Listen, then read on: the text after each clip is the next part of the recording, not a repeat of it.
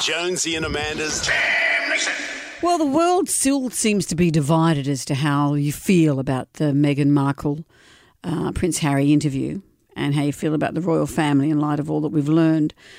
The Queen made a statement saying recollections may vary, but we are looking to look at the racist nature of these of what was said about our family, and that they are still very much loved members of the family. Prince William was out and about yesterday doing his his work, going and talking to people and doing hmm. his stuff. A journalist, I mean, how difficult for them. In the midst of all this, a journalist confronted him about some of the big issues that have been raised in that interview. Have you spoken to your brother since the interview? No, I haven't spoken to him yet, but I will do. And, and can you just let me know, is the, the royal family a racist family, sir? No, we're very much not a racist family. What, is he, what sort of answer do you expect to that? Uh, Uh, just hang on. quickly, can you just tell me, are you a racist family? Let me just ponder that for a minute. Uh, What's he supposed to say to that? journos. How good are they?